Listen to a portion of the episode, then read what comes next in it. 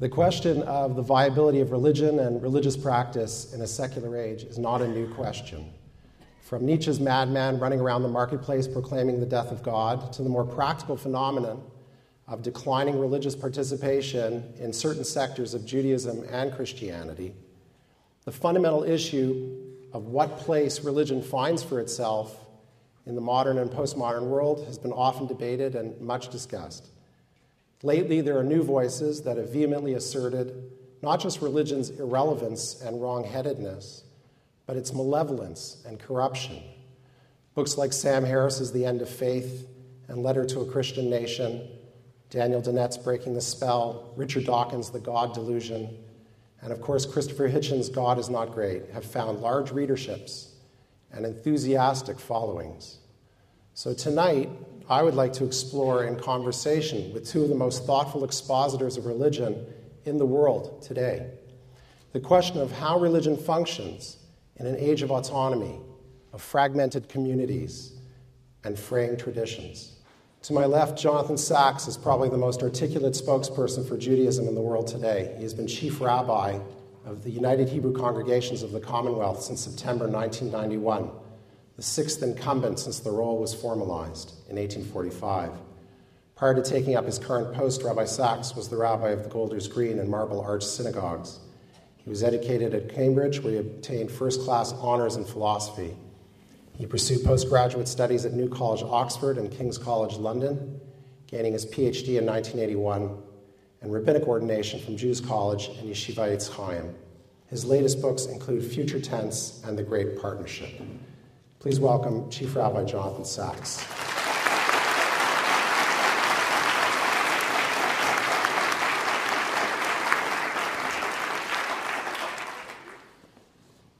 One of the most important thinkers that Canada has ever produced, Professor Charles Taylor is that rare philosopher who attempts to put his ideas into practice.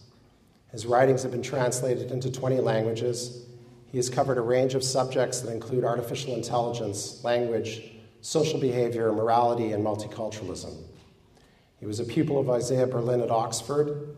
Professor Taylor taught at McGill from 1961 to 1997, where he is now a professor emeritus. He is also a member of the Order of Canada. Please welcome Professor Charles Taylor.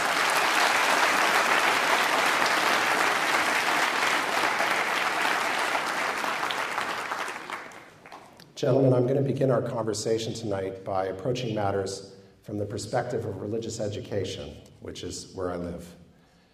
Perhaps the primary fact in much religious education today is that many of the people that we teach of all stripes are so thoroughly immersed in the modern world and have absorbed so many of its presuppositions from the autonomy of choice to the diversity of truth that we don't always reflect sufficiently on what effect this has on their ability to live a sacred life. In 1918, Max Weber writes that the fate of our times is characterized by, above all, the disenchantment of the world. And by that he means the knowledge or belief that there are no mysterious, incalculable forces that come into play, but that one can, in principle, master all things by calculation. I wanted to ask you, and we'll begin with you, Chief Rabbi, if the attitude of disenchantment is all pervasive, and I want you to um, discuss whether you think it is or not. If it is all pervasive in much of the modern world, then can traditional religion truly survive without becoming either incredibly insular, almost a world apart? And if the price to be paid for religion's survival is this hermetically sealed world, is that too big a price to pay? No one has written more, more uh, subtly uh, uh of the many meanings of the word secularization than Charles himself in Sources of the Self in a Secular Age. But it is a measure of our confusion that we forget the most fundamental point of Max Weber and the demythologizing or disenchantment of the world. According to Max Weber, the roots of Western rationality of disenchantment are in Genesis chapter 1. The, in the beginning, God created. The Genesis 1 account of creation is a polemic against myth. Myth was a kind of proto science that tried to explain how things came to be and very often did so in terms of stories about clashes between the gods. Judaism, by this simple litany of, and God said, Let there be, and there was, and God saw that it was good, was, according to Max Weber, the opening up of the possibility of science that ancient Israel and, of course, ancient Greece were the first cultures to break with myth. So, in a certain sense, Genesis 1 secularizes or makes possible the secularization of knowledge by predicating the absolute transcendence of God.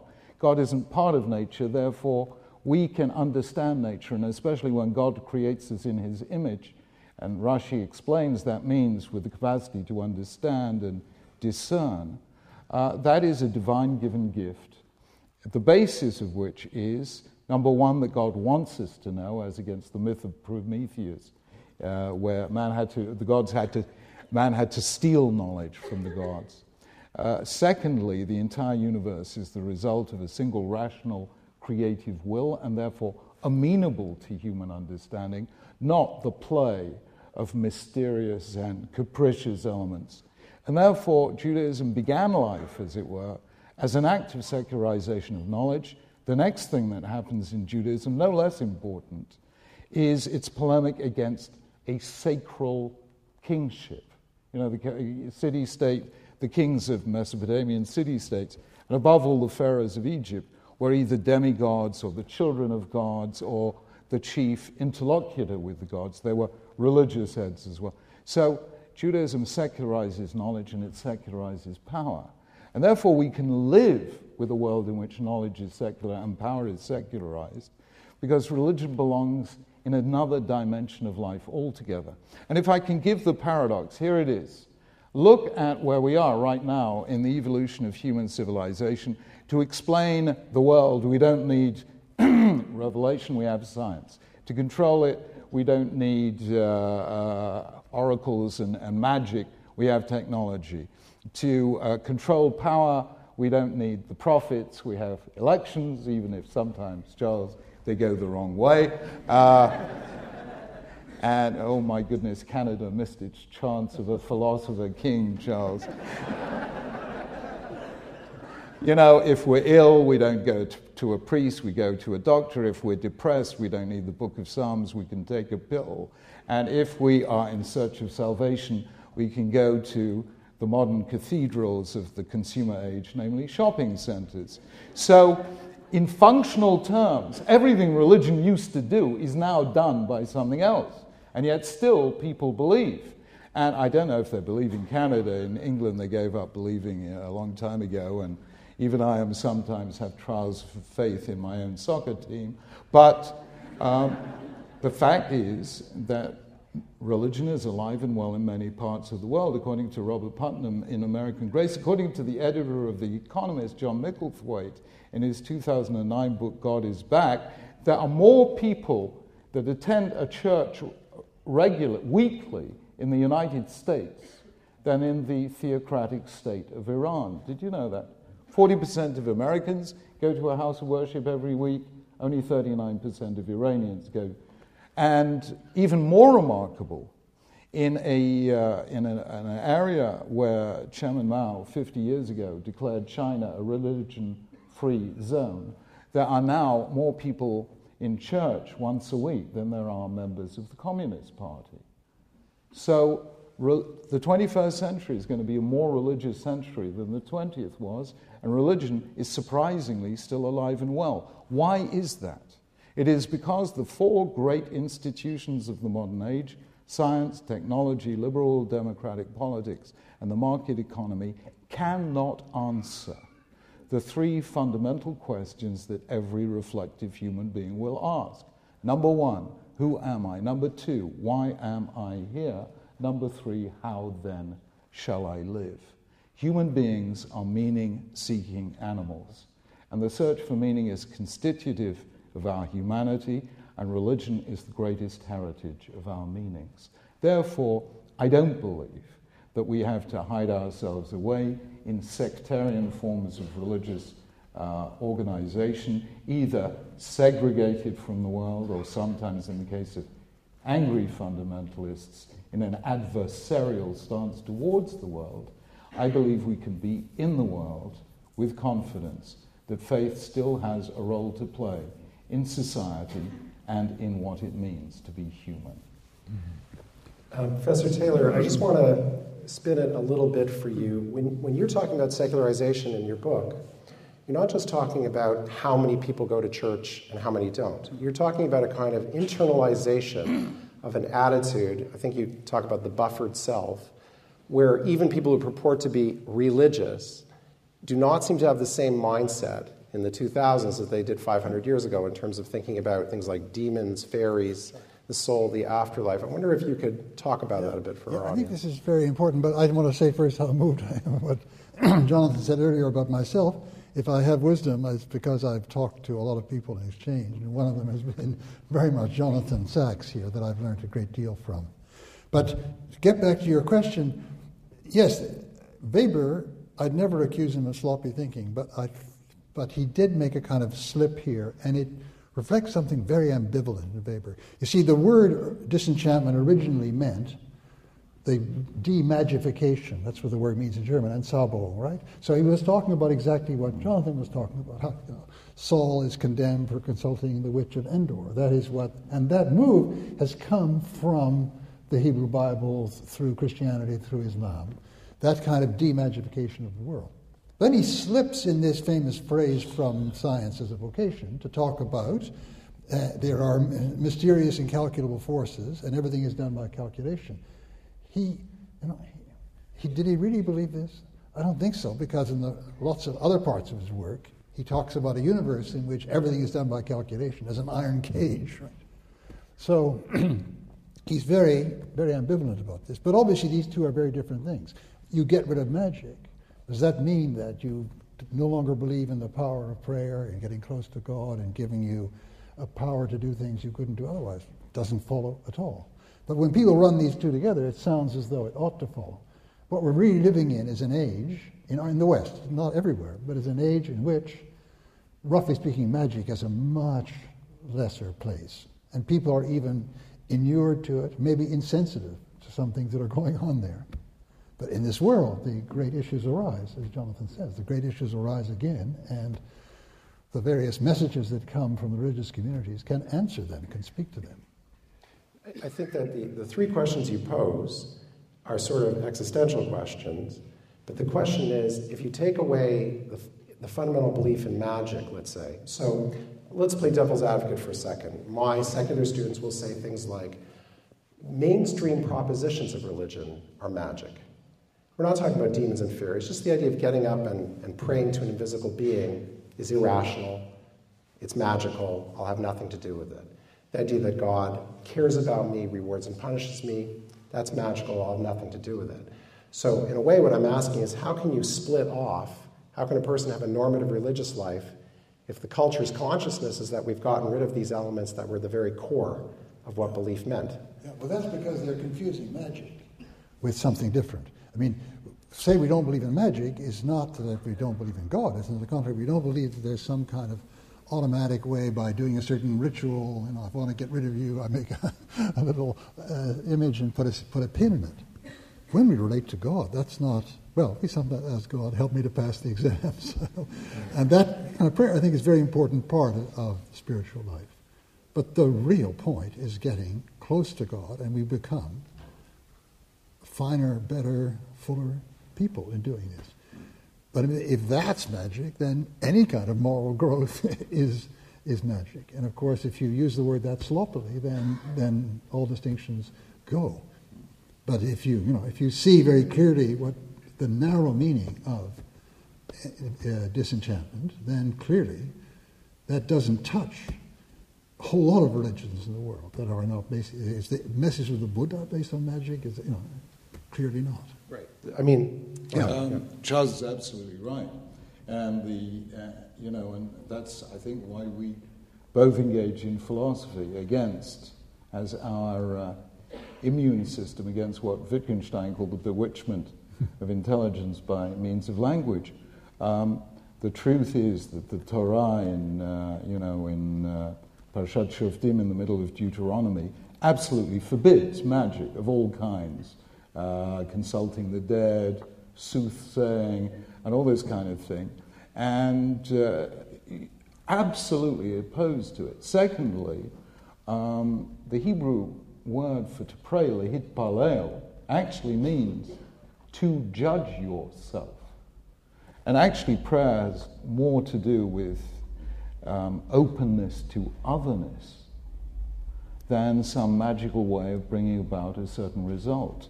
And, uh, you know, as, as the old uh, joke puts it, you know, uh, uh, uh Goldberg, who's been faithfully to synagogue every day for 50 years, suddenly doesn't turn up for several weeks, and the rabbi goes to see him and he says, Goldberg, what's the matter? You always came to synagogue, you always prayed.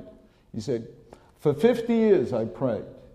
And once, once in my life, I asked God one thing. I said, God, let me win the lottery. I need 50 million pounds. And he didn't answer my prayer, so I'm not going to pray anymore. And the rabbi said, Goldberg, God did answer your prayer. It's just that the answer was no.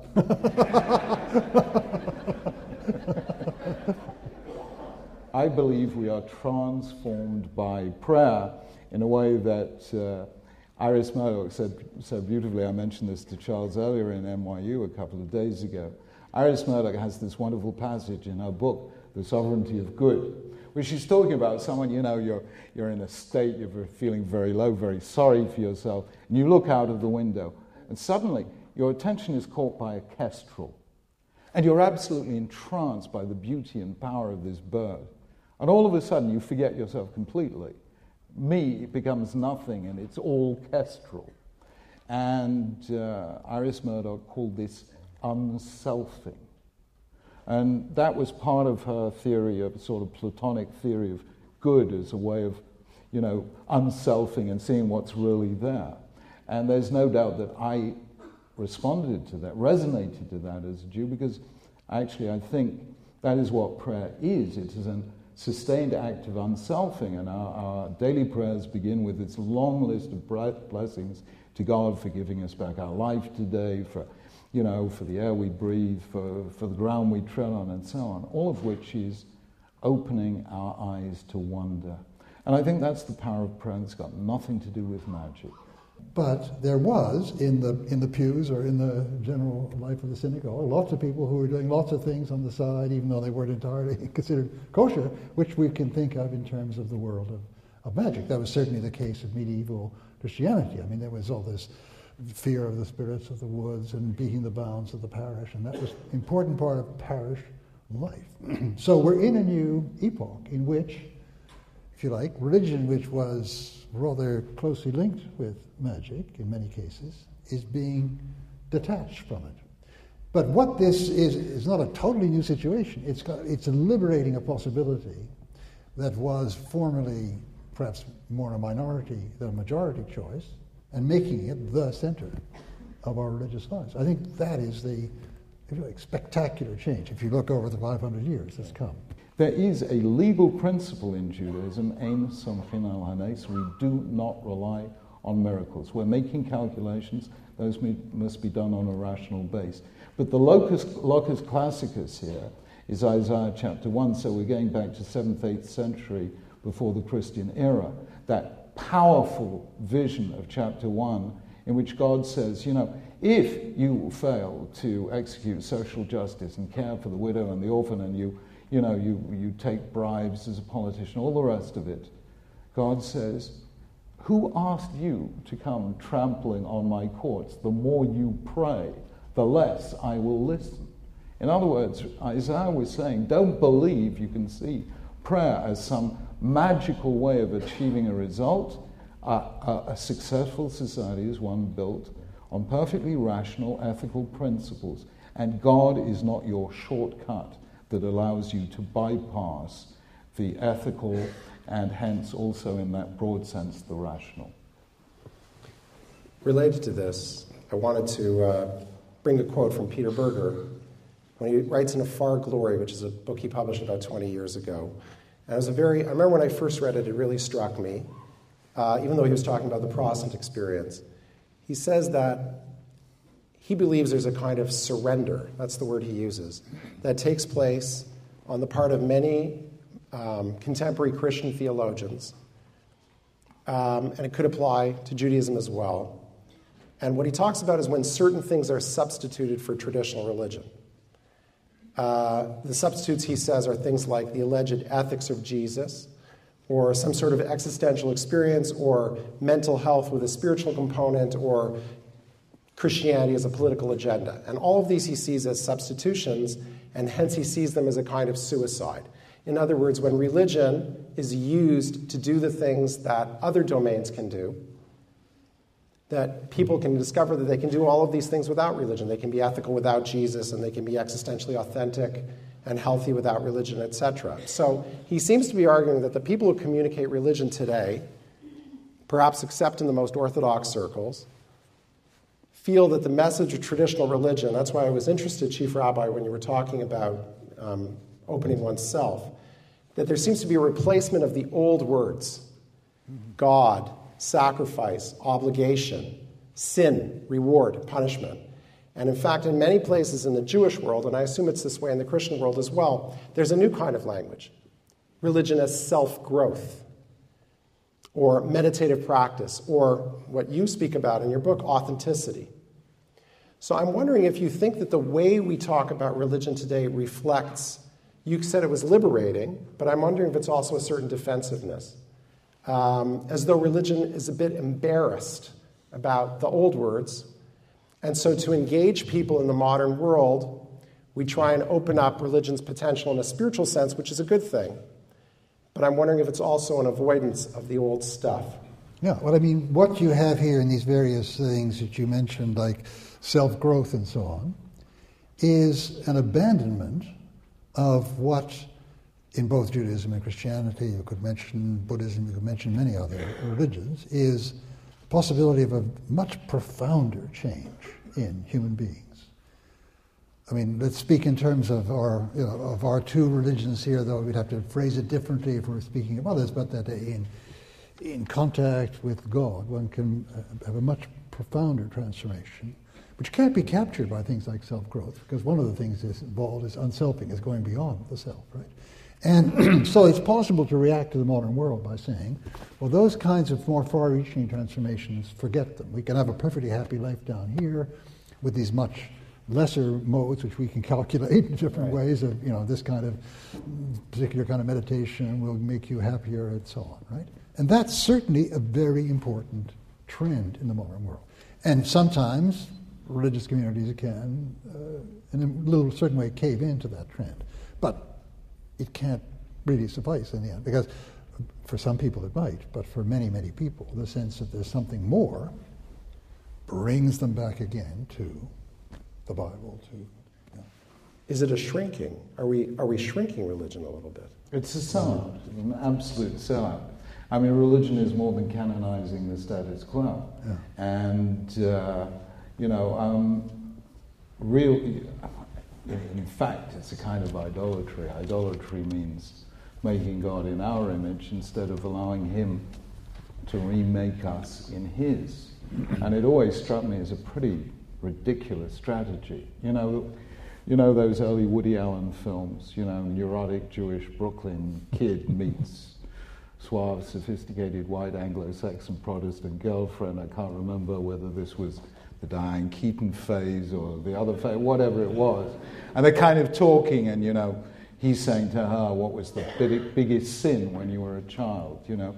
And she says something like, Whatever it is, uh, speaking while you're eating or something. And she says to him, And what was the biggest sin when you were a child? And he says, Buying retail.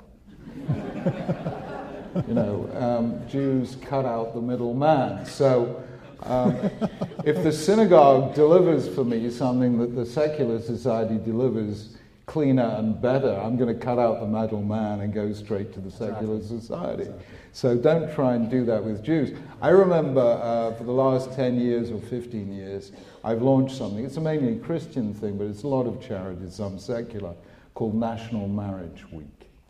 And the first time we did this in, uh, in Britain, you know, marriage is a pretty bad state.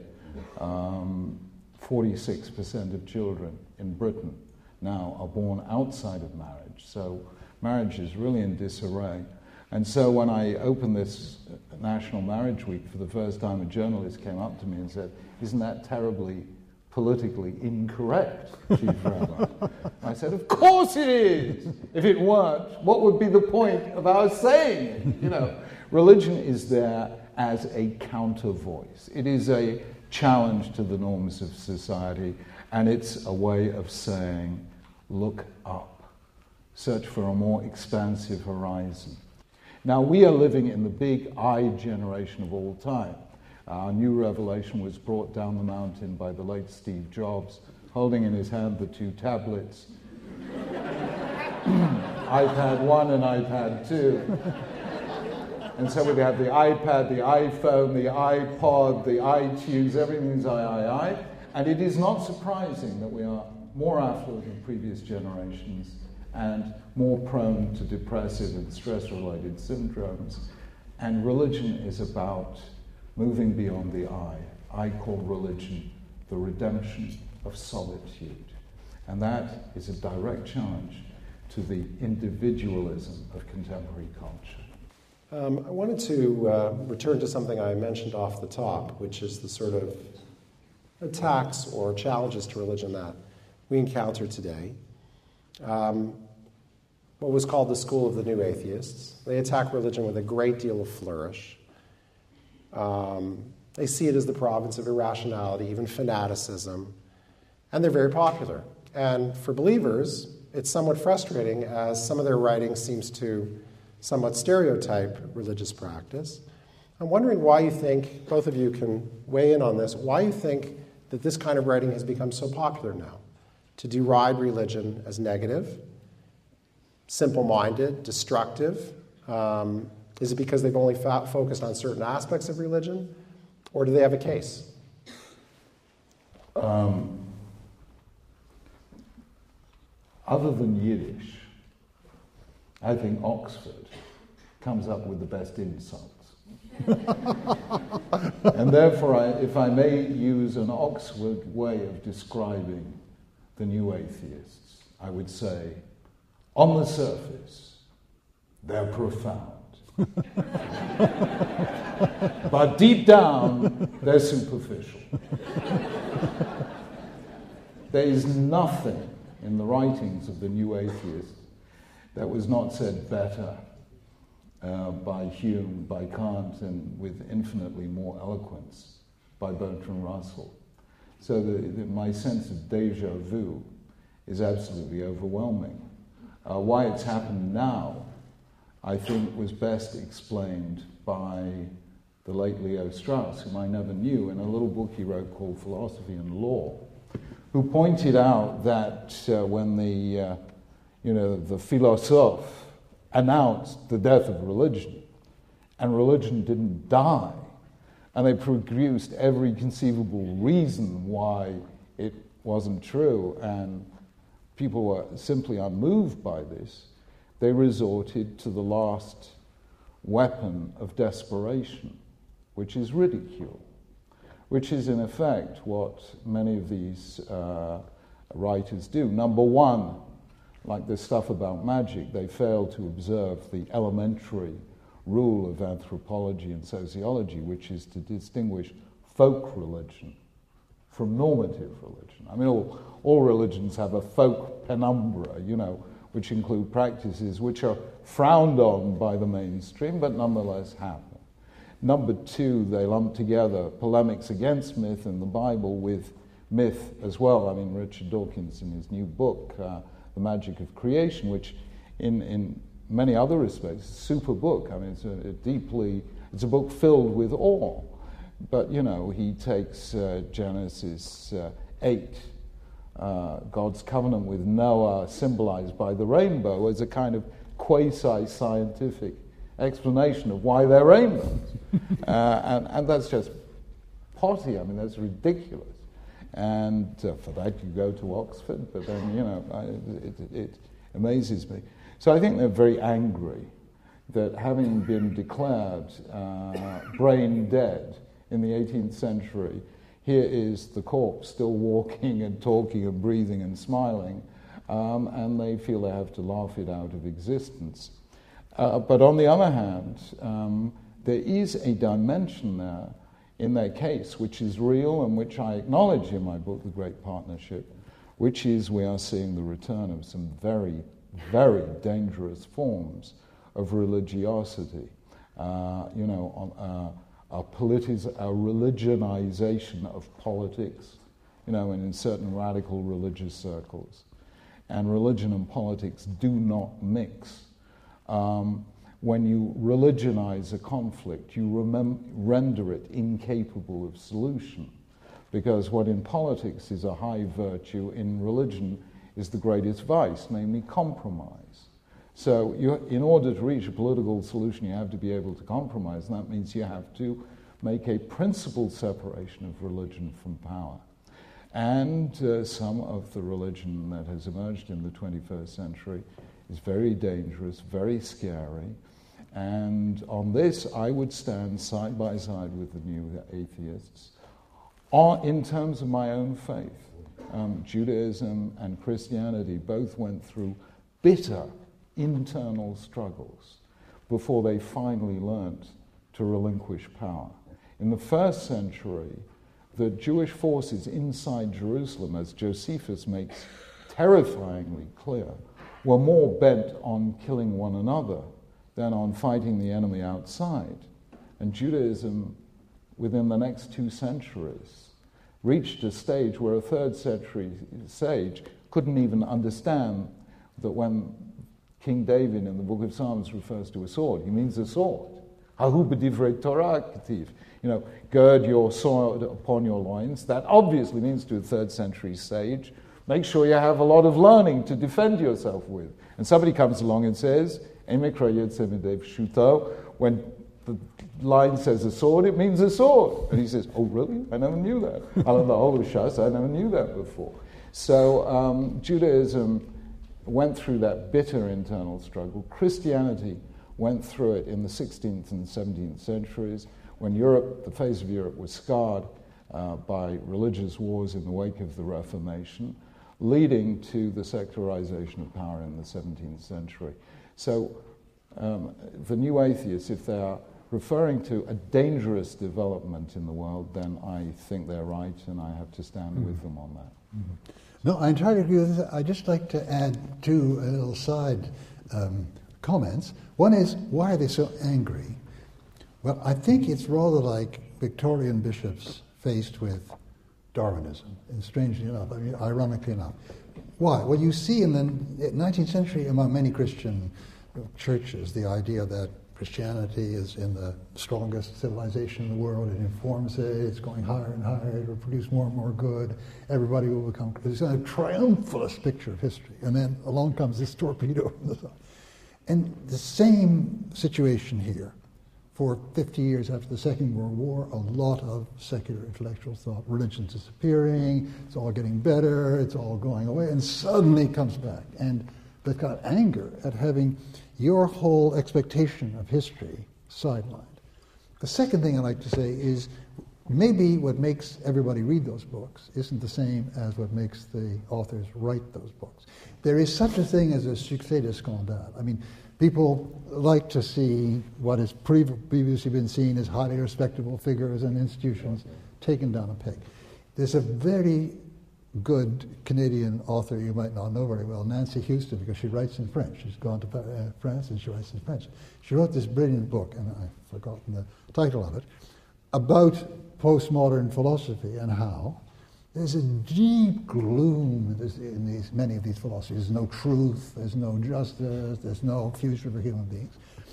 And people come and see plays like that and they lap them up. But in their lives, they aren't operating on the principle right. that there's no truth. No. But there's something fascinating about this, to see this going on, this kind of drama going on. I think that will account for a large part of the readership, because these books sell very well. it doesn't mean at all that the, all the buyers and readers are actually buying the argument. There's a fascinating comment I ran across to turn atheism another way by one of the central Jewish thinkers of the 20th century, is a man named Rabbi Abraham Isaac Kook. And Rabbi Kook was the first chief rabbi of Mandate Palestine. He was a fascinating figure. He was a mystic. He was a remarkable figure. And he wrote an essay called The Pangs of Cleansing. And in the essay, he writes that God's being, as conceived by the multitude and even by individuals who would be their leaders, is that of a ruthless power from whom there's no escape and to whom we must necessarily be subservient. The tendency to see the divine essence as embodied in words and in letters alone is a source of embarrassment to humanity. And atheism arises as a pained outcry to liberate man from this narrow and alien pit, to raise him from the darkness of focusing on letters and words alone, to place his primary focus on the realm of morals. So it seems like for Rabbi Kook, he sees atheism as a way of keeping religion honest and critiquing it when it descends into this kind of numbing dogma and this coercive fundamentalism. That, in turn, would suggest that we are better off not to draw these sharp dichotomies between what we call religious and what we call secular. I wonder if you could both reflect on the relationship between so called religious communities and so called secular ones. Yeah. I think there are lots of different kinds of atheists, but I would, uh, in particular, distinguish two. Uh, one, I, um, one uh, was nicely defined for me by the late Sir Isaiah Berlin, um, with whom I became quite close towards the end of his life. And uh, the first time he came to our house, he said, Chief Rabbi, whatever you do, don't talk to me about religion. When it comes to God, I'm tone deaf. And then he said, What I don't understand is how you studied philosophy at Cambridge and Oxford. How is it that you believe? And I said, Sir Isaiah, if it helps, think of me as a lapsed heretic. quite understand boy, quite understand. So um, there is the kind of atheist um, with whom I've had dialogues. Um, I had a dialogue two weeks ago on the BBC, quite a long one with Richard Dawkins. And that's how I understand Richard Dawkins. He's tone deaf to some of the wretched, not all. He has a sense of awe in the presence of nature, of the vastness of the universe.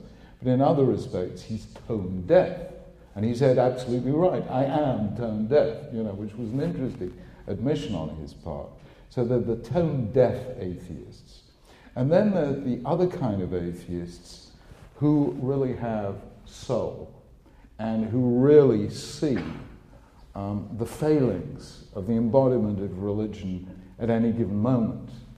And I make it my principle to have open dialogue with those atheists, and I have them all the time in, in Britain and, and in Israel. I'm thinking here of real prophetic figures who are complete atheists, very anti religious, like the Israeli novelists Amos Oz, David Grossman, Aleph Beit Yehoshua, with all of whom I have a close friendship. I'm, I'm thinking of interesting intellectuals with whom I've had dialogues like Steven Pinker like George Steiner. And when you're in conversation with such people, you feel incredibly enlarged because, you know, they are seeing things from a different perspective to you.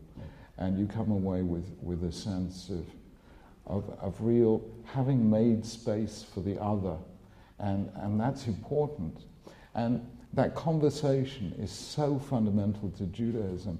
Um, I, don't know of any other civilization than Judaism, all of whose canonical texts are anthologies of arguments. You know, and if they ain't got a decent argument, it ain't Jewish, you know. And so, you know, and, and the greatest figures in the Bible argue with God Himself. Abraham does, Moses does, Jeremiah does, Job does, Jonah does. I mean, that's part of the dialectic of faith. And no one ever eliminates the argument. Even if the argument has been resolved in favor of Hillel over Shammai, we still repeat the teaching of Shammai. So I think there's an argument with atheists that enlarges us. I think it was those profoundly humanist atheists uh, that Rav Kook was talking about. Mm-hmm. Yeah. No, I mean, I entirely agree. We need uh, atheists. we people of faith need atheists. Like, you know, analogous to the Shabbos Goy, so that the Jewish community needs. Yeah, no, we, we, but in a much more profound level, we need them as conversation partners. And the, they don't always realize that the reverse is also true. But sometimes they do. Sometimes they do. And then one has a really deep conversation. Yeah. Both of you have talked a lot about not just the individual experience of religion, but communities, and how increasingly both of you are touching on the vital question of the creation of community.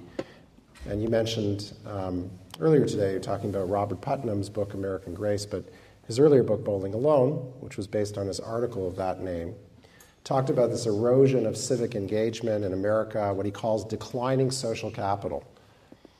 I'm wondering, I really was really delighted that we have so many students in the audience tonight. I'm wondering if you could talk about, um, especially among young people, about communal ties in an age which often seems so fragmented, so atomized. Um, and especially when we think of multiculturalism, creating worlds within worlds within worlds, where you have communities that maybe don't integrate into the larger body politic. How do we actually begin to change that and create a larger culture where young people can feel both a loyalty to their own, their own thing and also a commitment to the countries they inhabit? In other words, what kind of common ground can we create to make a community today? Well, I think we need these very vibrant local communities, but we also need this kind of connection. And I think that when you see, I mean, multiculturalism is very badly misunderstood, very badly misunderstood outside of Canada, but also I think maybe a little bit in Canada, because people in Europe very often react to it as though it were an invitation to retreat into your ghetto. Right? But Canadian multiculturalism has always been an attempt to integrate and integrate on the understanding that the country belongs to everybody. I mean, not just the people that were here in the dis- more distant past, but to everybody. So it's involved always in creating this sense of, of link, of common purpose, of common uh, goal that links people across communities. And I think that's where uh, the, the political dimension becomes really absolutely crucial. If we let that political dimension, the dimension that we are citizens together, we want to create a country that really is proud to be in, but also we want to create a world that's going to be livable in by our children and grandchildren. Without that political dimension, this whole system does collapse into a number of very, if you like, egoistic, if that's the right word, communities that are, that are inwardly turned. And I think that is where the prophetic voice of various religious communities can play a very, very big role. I mean, don't forget this world, don't forget this country, reach out. And I know that, uh, that Jonathan has done tremendous things in that regard in the English context, but I think we need that very much in the Canadian context. It's very striking that in that 2000 book, Bowling Alone, Robert Putnam was saying we've lost social capital, more people going bowling than ever, few, fewer than ever joining bowling teams. And that was a book about where is our social capital. Then 10 years later, out comes American Grace saying social capital is in fact alive and well and it exists in our religious communities. And if you are a member of a religious community, you are more likely to help a neighbor in distress, look after a pet dog if they're going on holiday, help somebody find a job, invite in somebody who's lonely or allow somebody else to cut in front of you in a traffic jam. um, and uh, Robert Putnam um, delayed the publication of American Grace by two years because those findings were so counterintuitive uh, that he kind of distrusted his results and went back and did more research and came back with exactly the same conclusion. Religion is the great creator of communities today. Um, and uh, it's very interesting that religion creates communities, sometimes of an intensity you won't find anywhere else. A leading politician in Britain once asked me what is community and uh, how I understand the word, because I've written several books on it politics about the home we build together and so on. And I said, well, look, I can best explain community by saying that I give a lot of talks about a lot of different subjects to it in a lot of different countries. And when the thing, when the talk is over and we're having coffee and everyone comes up to me, they ask me questions. And wherever I am and whatever I've spoken about, it's always the same question Do you know who I am? You know, my aunt used to uh, go to school with your mother's second cousin, or my niece used to babysit for, you know, I mean, forget six degrees of separation in the Jewish community. Two Jews meet as strangers and part as mishpacha, as family. So uh, they call that Jewish geography. So, and it's an absolutely extraordinary thing, and it functions right across the world. So I said, community is where they know who you are and where they miss you when you're not there. And it was very interesting that this politician, very bright man, did not understand that. In other words, we have a kind of sense of uh, corporate belonging and mutual responsibility in religious communities that you don't readily find out there. And it's very interesting now that we've opted for virtual communities through uh, mm-hmm. Facebook and, and social networking software. And uh, Sherry Turkle of MIT called her book on the impact of this, you know, the texting phenomenon on, on young people. She called it Alone Together. Mm. So virtual community ain't real community. And I think I must commend Moses on his foresight 3,300 years ago when he said, On the seventh day, thou shalt not text. you know, we needed the liberation from slavery in Egypt, we now need the liberation of slavery for smartphones. So um, that is, number one, the power of community. Of course, we have to be open to the fact that the very act of joining lots of people together to make a collective us which unites, at the same time divides, because for every us, there's a them, the people not like us. And that is why um, it's an imperative, I think, in all diverse societies today, that we have also to reach out the hand of friendship across communities. Professor Taylor, I wanted to conclude our discussion by basically talking about how can certain people um, transcend the kind of thinking box they're in? How can they come to it? You know, you talked about tone deafness. Can we take a person who doesn't think in these terms and talk to them in a way where they can begin to think in these terms? Well, I don't think yeah, exactly talk them into it because, right. as you say, I mean, uh, Weber uses this expression too, religiös unmusikalisch. I'm religiously unmusical. The same, it's like the tone. I mean, it's very interesting. And Weber used it in a kind of semi ironic way because he was kind of both self critical and also espousing that. Obviously, Dawkins was just espousing that. Mm. So that, that gives you a, a, hint that if you somebody's really tone deaf and you want to explain why Beethoven is great, you just yeah. can't do it, right? Right. So something has to touch them, some sense of the limits of this, some sense of what can go beyond this, and that's very hard to program. I, mean, I don't know. I think that people of faith, really remarkable people of faith, manage to touch people by what they are, much more than by any arguments that they can actually deploy.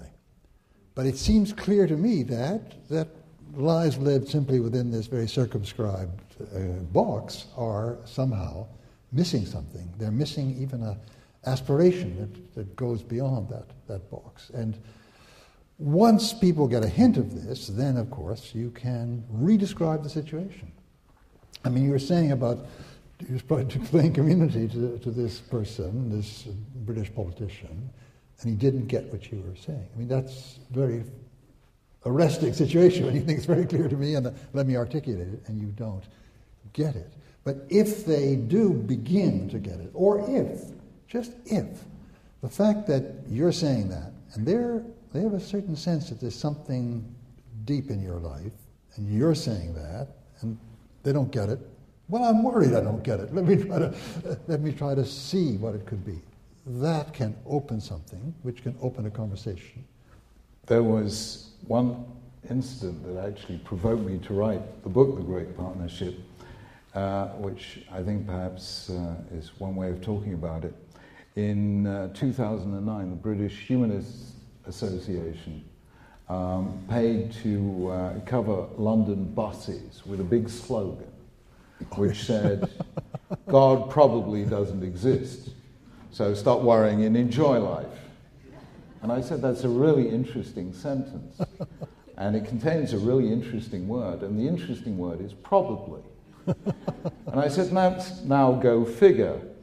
Um, read uh, Lord Rees, the, the uh, president of the Royal Society, Britain's most distinguished scientist, uh, read his book, Just Six Numbers, and you will see the probability of the universe existing is almost zero because uh, had any of the six fundamental mathematical forces that define the nature of the physical universe been different to a, a trillionth of a degree, the universe wouldn't have come into being. So the universe is improbable.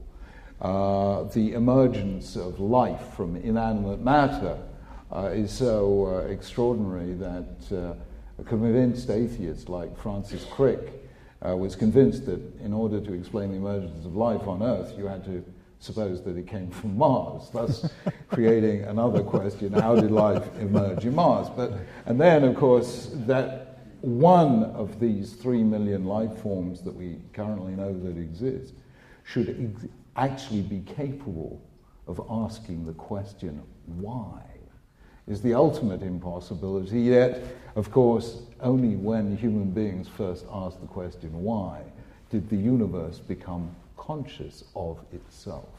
So everything that exists is wildly improbable on fairly secular scientific and mathematical grounds. Then ask, who is the most influential person who ever lived? Well, given that there are 2.2 billion Christians, 1.3 billion Muslims, and a few Jews, most of whom are here tonight, uh, count Abraham as their spiritual uh, inspiration, I think you've got to say, Abraham, how probable was it that Abraham, a man who commanded no armies, ruled no empire, performed no miracles, and delivered no prophecies, became the most influential person there was. And then think how come this tiny little handful of people, 0.2% of the population of the world, who Moses in Deuteronomy 7, verse 7 says is, We are the smallest of all peoples, should nonetheless have been attacked by some of the greatest empires the world has ever known, from Egypt to the pharaohs all the way through to the Third Reich and the Soviet Union. Every one of those civilizations,